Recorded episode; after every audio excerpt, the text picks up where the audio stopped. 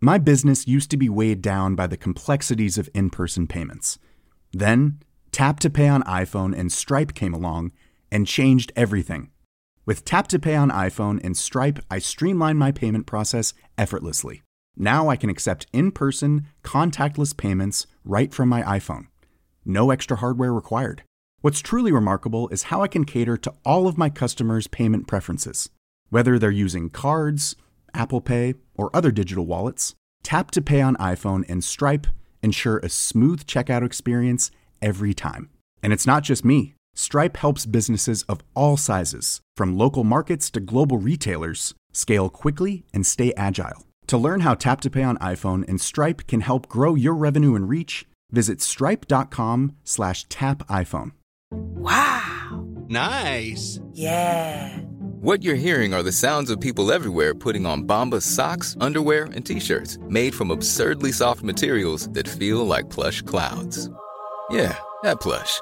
And the best part? For every item you purchase, Bombas donates another to someone facing homelessness. Bombas. Big comfort for everyone. Go to bombas.com slash ACAST and use code ACAST for 20% off your first purchase. That's bombas.com slash ACAST. Code ACAST.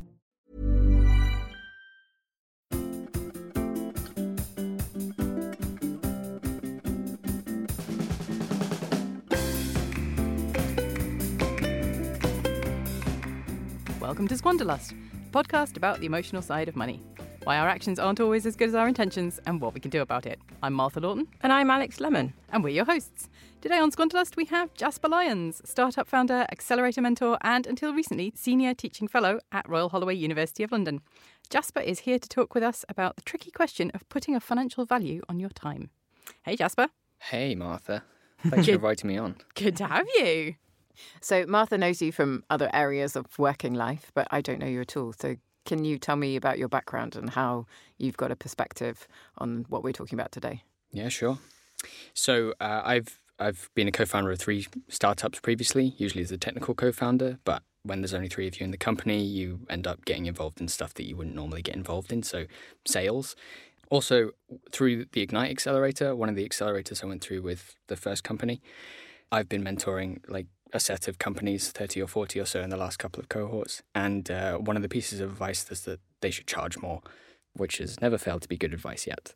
But yeah, I've worked with, I think, about 30 startups and uh, mentored them in a variety of areas, some of which are marketing and pricing and such. So, and I've seen the results of those processes.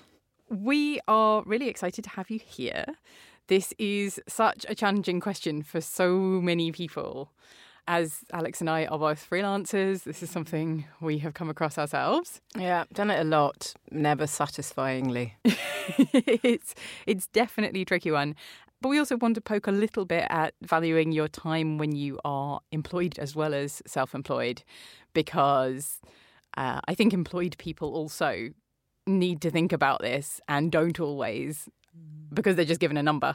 Yeah, you're kind of like I don't know, you're just in the system. It's a bit like school. It's the next stage, and you just take what you're given, kind of thing, as long as it's slightly more than the last one. Yeah. Yeah. And I think it's easy, especially when you shift jobs to that's the point where you think about it, but you don't necessarily think about it when you're, as you say, in a system. At Yeah. that point. Yeah, exactly.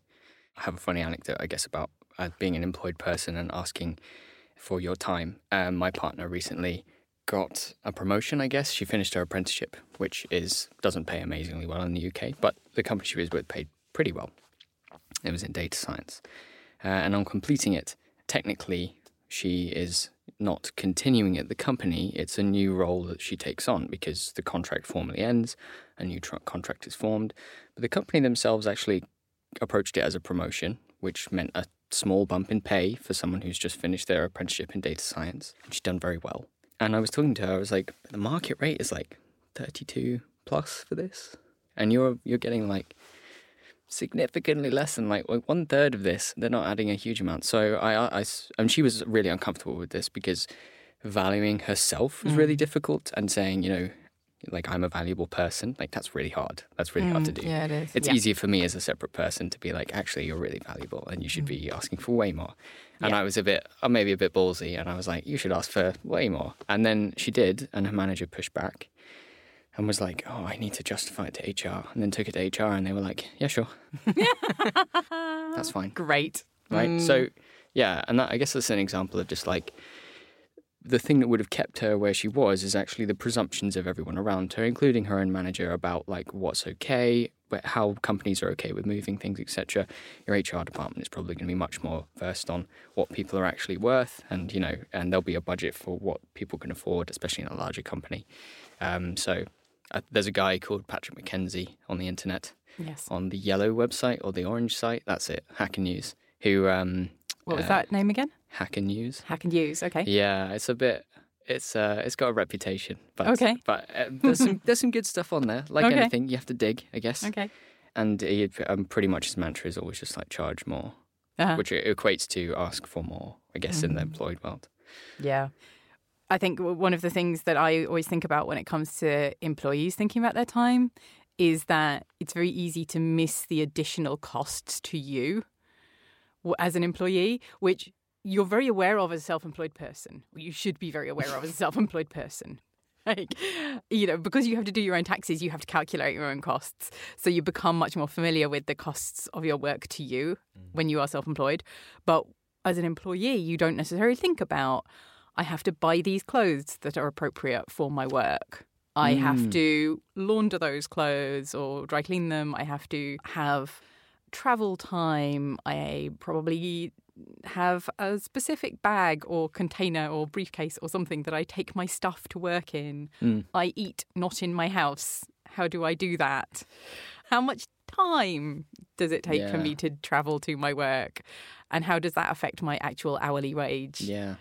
you know, if if I'm walking 15 minutes down the road each day, as opposed to commuting for an hour and a half across town, hmm.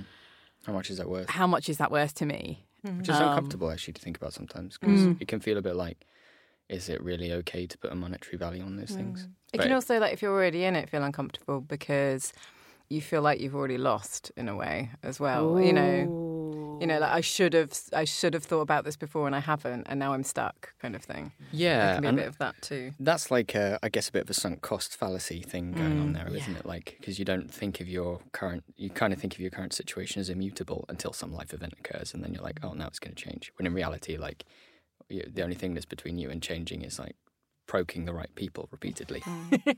Well, I have to do my usual thing of like call back to an episode towards the end of season two where we did uh, sunk cost fallacy. We definitely Nice. did. so we covered that. Yeah. If you want to know more about that, yeah, It's my favorite fallacy. it is. It's great. It's so useful. So useful.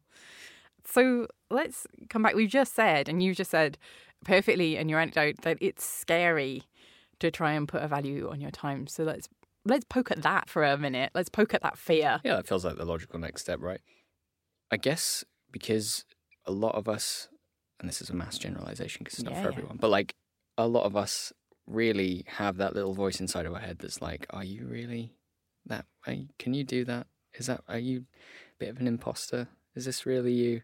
Mm-hmm. Like, are you really worth that much?" Mm-hmm. Which obviously, logically, is completely wrong because whatever, but it's still there and it nags at you. So when you ask for that significant bump in money, that's like putting a stamp on you that says, "I believe I'm worth that much more," and hmm. and that's actually that's kind of hard to to take on, especially if you're struggling with yourself. I guess. Hmm. Yeah. Hmm. I think there's a thing about within that about comparing your insides with other people's outsides. Mm. Um, Yeah. Everyone else is like trying to project their best self. yeah, And, and everybody you're else living is with your worst so self. confident and like they know what they're doing, and they said that thing in the meeting that I didn't think about, but they thought about it, so I must be terrible. yeah, exactly. Oh, Yeah, so I'm just talking about myself then. that that one. Why didn't I think of that? yeah. What else? What else is the fear? So there's the fear of maybe I'm not good enough for this. What It's also there? people saying no, rejection. You know, when you're scared of rejection, etc. Yeah. It's like, that's terrible. You Yeah.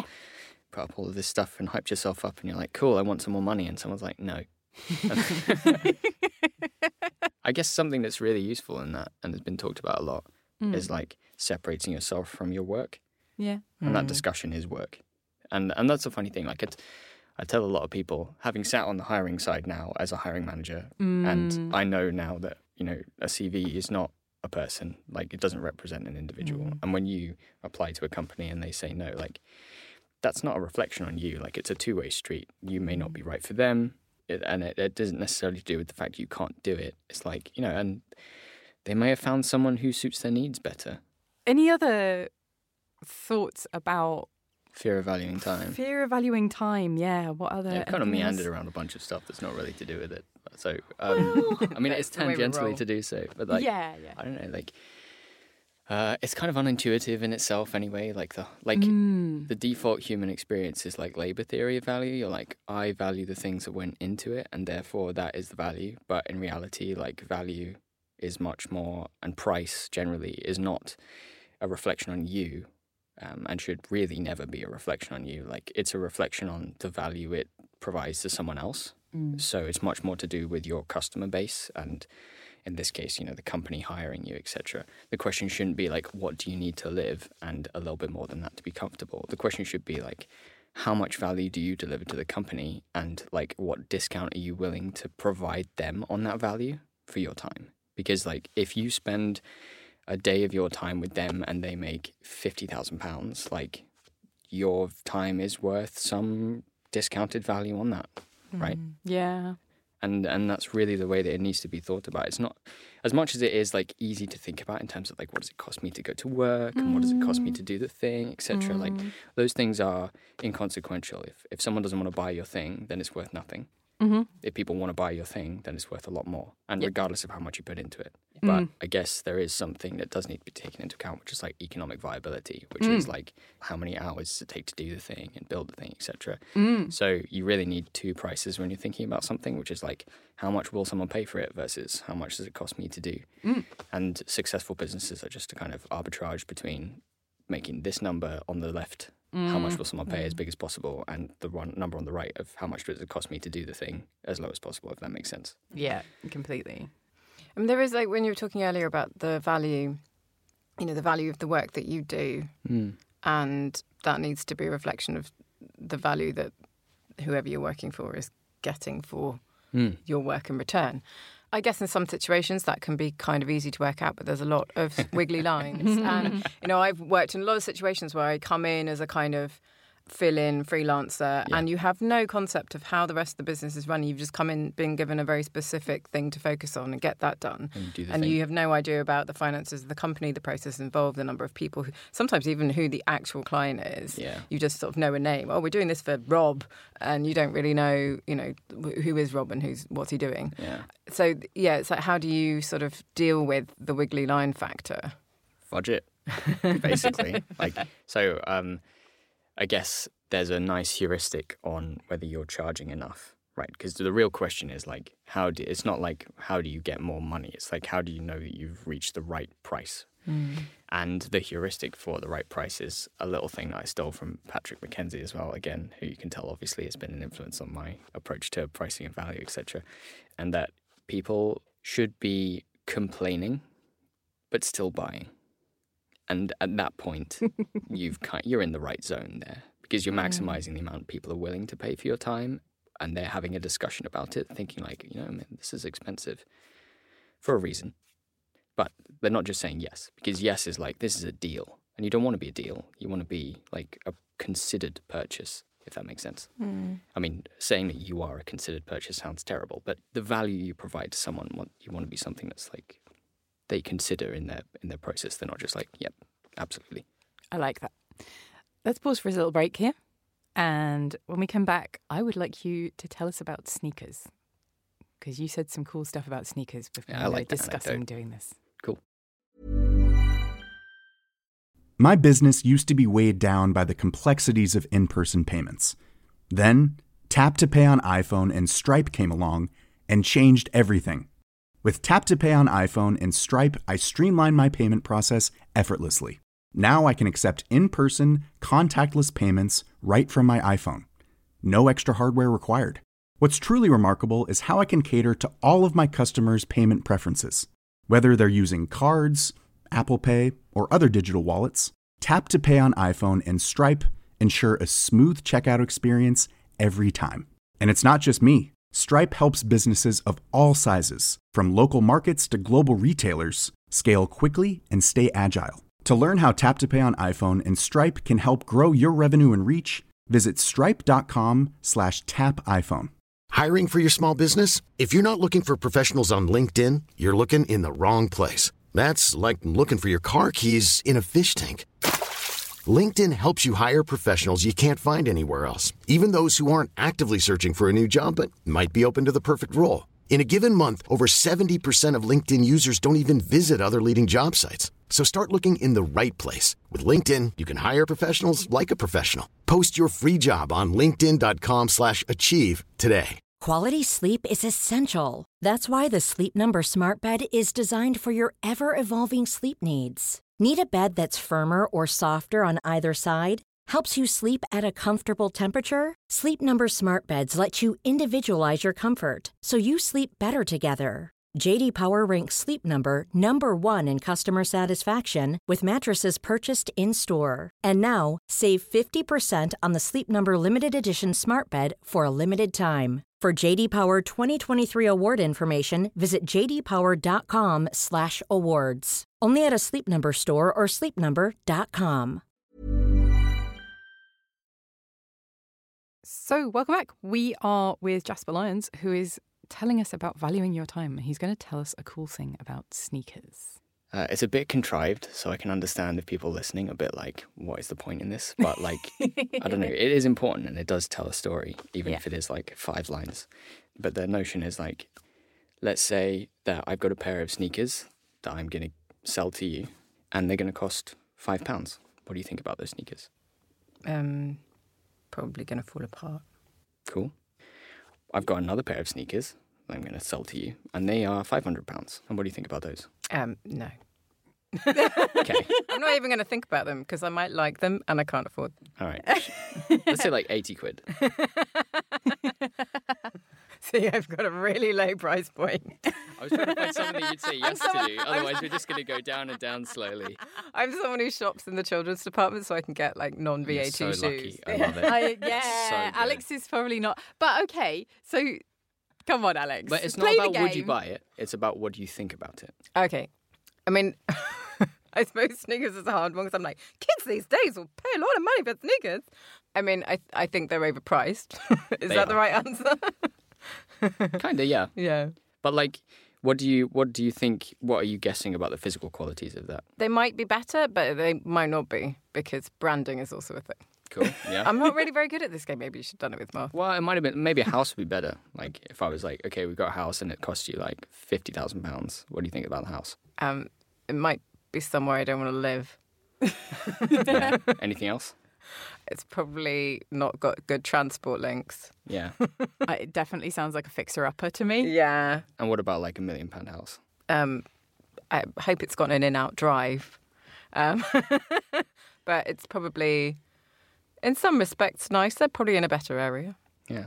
Yeah, it's probably bigger, mm. I guess like more the, rooms. the key thing here is the only information I've given you is the price. Mm. Yeah. Like nothing else. And you've constructed this story entirely based. Obviously, it's contrived because the point mm-hmm. of it was to do that. Mm. But like people do this stuff, right? You you look at the thing, you're like, oh, it costs one pound, it must be terrible, right? So yeah, and then something expensive, you make some assumptions about it. Yeah, we we've grown cynical in terms of like branding, and maybe fashion wasn't the best choice to do. Like, I'm so cynical about something- fashion. That's okay. I mean, not- not- I mean, you probably be good. Actually, I can tell you with good reason. So yeah. Um, But I guess the the thing in that is you're pretty quickly dismissive of the low one. Whereas you've at least, even if you're not, oh my god, 500 quid, they must be amazing. Um, you're thinking, well, I kind of want to know why. Like you're asking more questions about it. But like, are you Rather going to be than making the sentimental assumptions. about the five pound pair of sneakers? Mm, Are you going to think about throwing them away? mm, You're not going to really worry that much. You just get another pair. mm. Yep. And you don't want to be the five pound freelancer, right? Because people are just going to throw you away. Yeah, They don't really yeah, care. totally. You want to be the five hundred pound pair because someone who can't afford you can't also look after you. Yeah. Yeah, it's very true. Because I think the thing with this is like when you're talking about freelancers. I mean, I have, I have been the rejected 500 pound pair of trainers, um, Same. and it's just like I still, I probably just overpriced it because I was coming out of the back of something else where I'd had more money, and this was a different organisation, and I was just like, I need some money. Here's my price, and I didn't get it, so I still don't have any money. But it is, yeah, it, the interesting thing if that is the way that your your mind is like, well, why? And there's more because what you really want to get is even if you're asking for quite a high price, you at least want them to come and talk to you about it. Yes. So it does kind of drive that line of questioning of like, well, okay, they're quite pricey, but maybe there's some reasons why. But like, so Yeah. I guess something to think about is like, yeah, I didn't get the job, right? So I also charged for a couple of people. I was like, oh yeah, this number, and they were like, yeah, no. Um, but you, they don't walk away thinking, oh, just that it was too expensive. They're like, it's also probably good mm. Yeah. if they can't afford it. Mm. If that makes sense in their mind. So it's not a negative impact on you. And if you were to have another relationship in the future where they were in a position to do that, they might be mm. like, well, let's talk to that person who was a bit more expensive since we have the budget now, kind of thing. Yes. Mm. Oh, that would be nice. Yeah, that makes me think. That feels good. That idea of somebody coming back later, going, "I've got the budget now. Let's Yeah. let's do something." That sounds I've that sounds the like a nice place to be. Yeah. So I've I've literally been on the side with the money and been like, well, we've got some money now. Why don't we go to someone who can actually, you know, isn't just a mate who's doing it for whatever. Let's pick someone who's really good. And so Completely, completely. Yeah. Yeah. I was just thinking about something else that you said before about you want to hit that sweet spot where you're not getting everybody, but you're getting most people saying yes, or at least enough people saying yes, but you're not necessarily hitting everybody. So I love this in terms of startups because it's a bit more like stark. But I- guess it also like the same story gets told for freelancers, etc., and individuals. But like, not all customers are good customers. I'm sure we have come to realize. Mm-hmm. Um, mm-hmm. I certainly have gone through the process of working for people who I would like to have not worked for. And firing customers is a thing that we should exercise a lot. I think mm. personally, but something interesting, especially in the kind of startup world that people have experienced, is if you have a cheap price, people expect a huge amount from you, but don't value you very much. So they'll be like, mm. I've got these problems, I've got these issues, can you do this for me? Will you do that for me, etc. Your customer service goes way high, and the cost of that mm. customer service for providing that at such a low price is high. Whereas if you charge more, you tend to work with people who are better and they require less service. So you spend less time like pandering to their needs, etc. And they value you and your time because it mm. costs a lot. Yeah, thinking about it from a customer perspective, when you're charging more to a customer, they are going to question whether they want to approach you about that small thing in case you charge them more again for it. But I think it also like it's not just because once you've sent the message, I'm valuable to someone. Mm. They don't necessarily always think about it in terms of. I mean, eventually they will think about it in terms of cost, but they'll think about it in terms of like you're valuable. Like mm. because there are other ways of communicating value that aren't just Yeah. price. So Yeah, yeah. Internally um, in a large organization, there are kind of two ways that you can see people broadly, really broadly, and that is like as someone who has something important to do or a resource. Yes. And people who are a resource aren't very valuable in their time, and you can just ask them to do stuff because that's what they're there for. And people who are doing something important, their time is important. So it's you have to take more care and you think about the thing. Do I really need to ask this person this thing? Is that mm. something I should ask? And and that's about the perception of value, even though there's no price involved in that because there's no market inside a company for people's time, etc. But that perception of value changes the way people think about your time. Yeah. Yeah, I mean, you're, I think it's definitely charge a higher price, less likely to get dragged into pointless meetings. Mm, absolutely. Because they know your- that they're paying you to sit there and like stare into space and wish that Harold from accounts would stop talking. Also, they think your Um, work is more important. Mm. So Yeah. that time with the meeting is time you're not doing that work, Yes. which is, Yes, as you've yes. already communicated to them through your price, valuable. Yeah. Yeah. Like this. I like this a lot. It's coming into my head about, you know, this is, and we love boundaries, but this is about setting those boundaries and kind of, Yeah. you know, it is very much a sort of signaling of boundaries exercise and what you are and are not willing to include in certain things, do in certain ways. Like, yeah, it's not just about the value, it's about showing that line that, Mm. you know, Yeah. this is where I am. You're going to have to come and meet me towards this at some point. Yeah, ideally. Mm. And yeah, it's all about signaling and telling people, like, yeah, setting boundaries, as you said, Mm. but like not necessarily verbally. I was having a conversation about this recently about not just setting that price, but the fear that you can have of not living up to the price once you've set it. Yeah, it's terrifying. Yeah. And I think there are, that's another reason why people are afraid of setting a relatively high price because they're, they're afraid of then not providing the level of value. And it, it's linked to the imposter syndrome thing, but it's not mm. quite the mm. same thing. Mm. Yep. And especially if you are a freelancer or a startup and you don't have a lot of sort of smooth processes to give people a slick experience of what you do, Yeah. or your self perception is not is a bit rough and ready and casual mm-hmm. and fun, and you don't have that, like I said, just that kind of slick customer experience that people are going to get from you. But I think that is something that you can overcome by actually then set that higher price and then live up to it. Like set it as a challenge to yourself to then operate at that level. I think there's something else to add to that, which is that I guess a lot of people kind of treat customers as like, I don't know, I guess say a lot of people, that's a massive overgeneralization. that's not true at all. But like when you come from it from a non experienced background, like a customer is just like a person who buys, like it's quite a transactional relationship.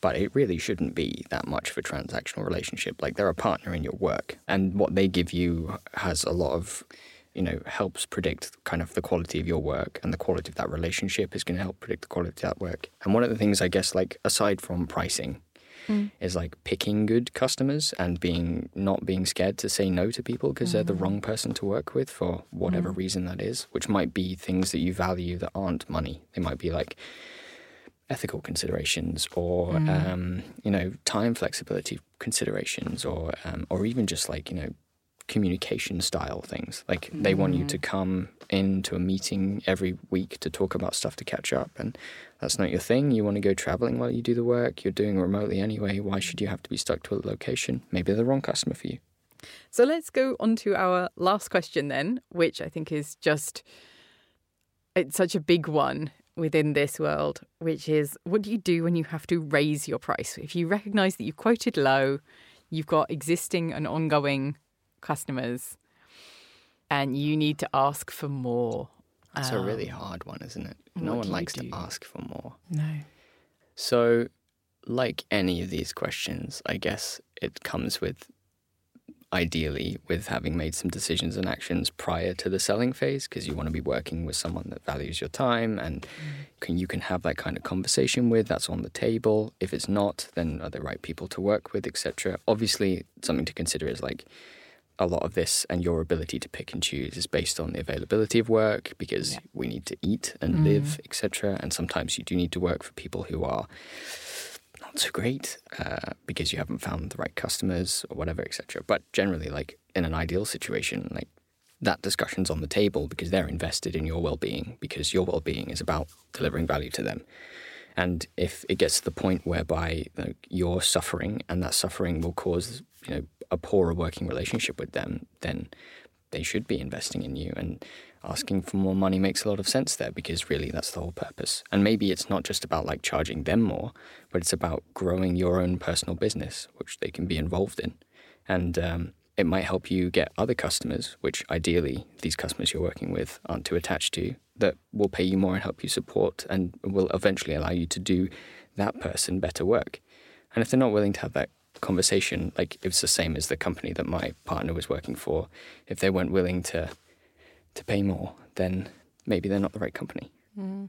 I think that there are factors that you can look at though, because if you find yourself in this situation, it's not just a matter of sitting down and going, "I want more money." There's there's things that you can prepare to go with, like Yeah, yeah, you know, yeah. if the, it's just a creepy feeling, or you know, I'm disappointed that I didn't, or now I see that somebody else has been, you know, like right, look for who else is being paid more how are other people being treated there what is it that you you know it's sometimes you need you may have an inkling from quite early on but give leave it a couple of months and then start you know writing down the things that you've achieved that make you think that actually you've done better than that. So I guess like to get tactical as opposed to like talking about generalizations. I mean, ultimately it's about how you communicate with that group, individual or whatever.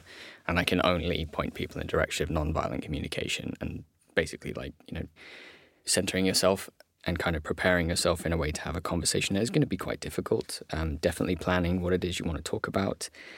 Try and understand how you feel. Maybe even write that down. Like, what do you want? Why do you want those things? And then ultimately, what do you want your partner in business to do for you that's going to help you achieve those things? And then when you organize that meeting, you know, set expectations with them and say, like, I'd like to have a discussion, an adult discussion about our working relationship. Do you have some time to talk?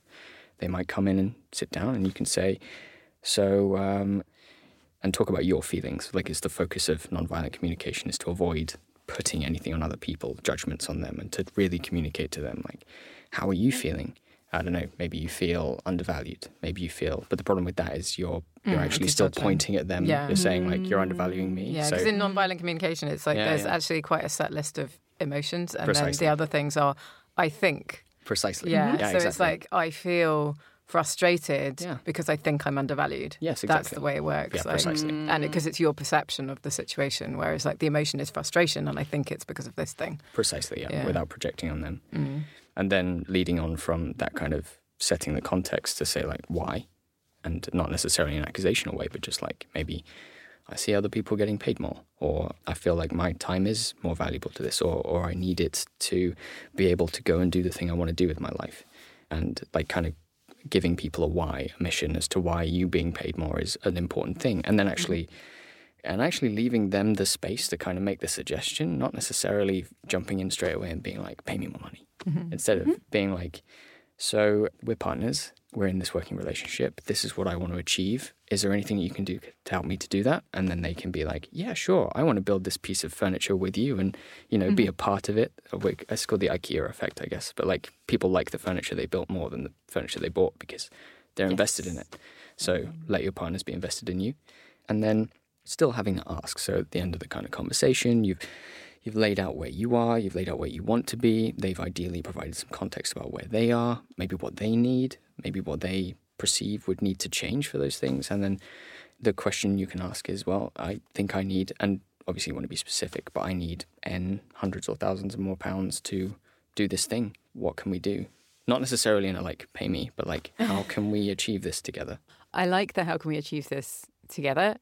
While you were talking, I was thinking about actually asking them to give you feedback on their perception of your value, Mm, yeah, to get them to be really bought into the idea of you being valuable. yeah, absolutely.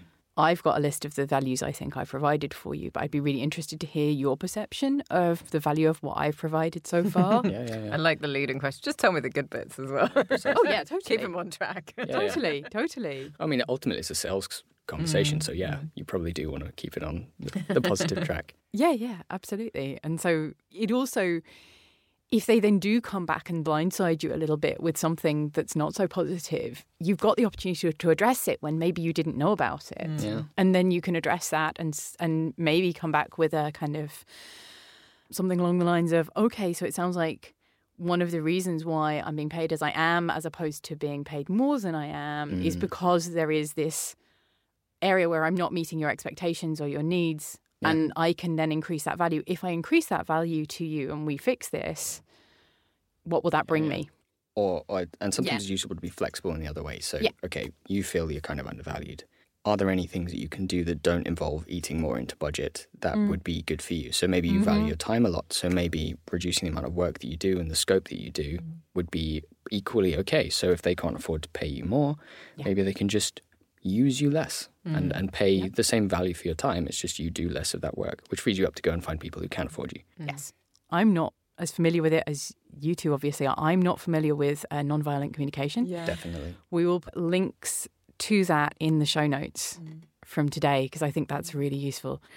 Jasper, it's been super interesting talking to you. Hopefully, this has been useful for our listeners. Uh, certainly, I've got a lot out of it. Alex? Yeah, it's been good. Yeah. Good to talk about myself and my sneakers.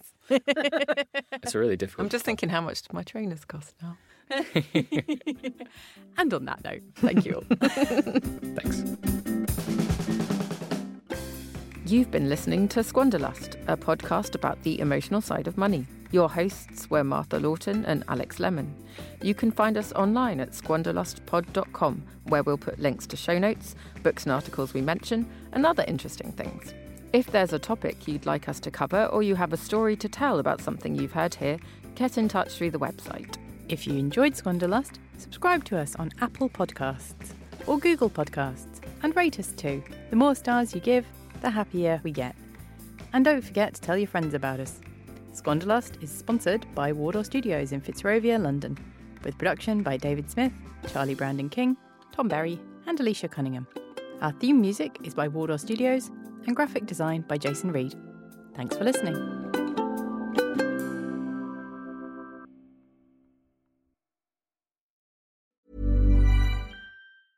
Hey, it's Danny Pellegrino from Everything Iconic.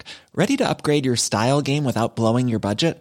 Check out Quince. They've got all the good stuff shirts and polos, activewear, and fine leather goods, all at 50 to 80% less than other high end brands. And the best part? They're all about safe, ethical, and responsible manufacturing. Get that luxury vibe without the luxury price tag. Hit up quince.com slash upgrade for free shipping and 365 day returns on your next order. That's quince.com slash upgrade. Even when we're on a budget, we still deserve nice things. Quince is a place to scoop up stunning high end goods for 50 to 80% less than similar brands. They have buttery soft cashmere sweaters starting at $50, luxurious Italian leather bags, and so much more. Plus, Quince only works with factories that use safe, ethical, and responsible manufacturing. Get the high-end goods you'll love without the high price tag with Quince. Go to quince.com/style for free shipping and 365-day returns.